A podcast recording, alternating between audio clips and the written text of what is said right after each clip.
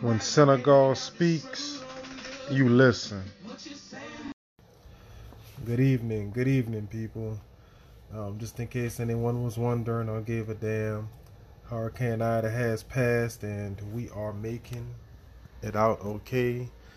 My family's good. Um, we just sit in prayers to everybody else who lost, you know, a lot in this, but thank God nobody seems to have lost their lives.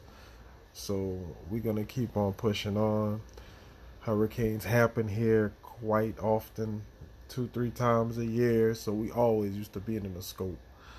But um I just wanted to show my appreciation to all my fans on here that show me love and always ask questions and have feedback. So just so y'all know, it's good. Everything is fine. And uh appreciate the love.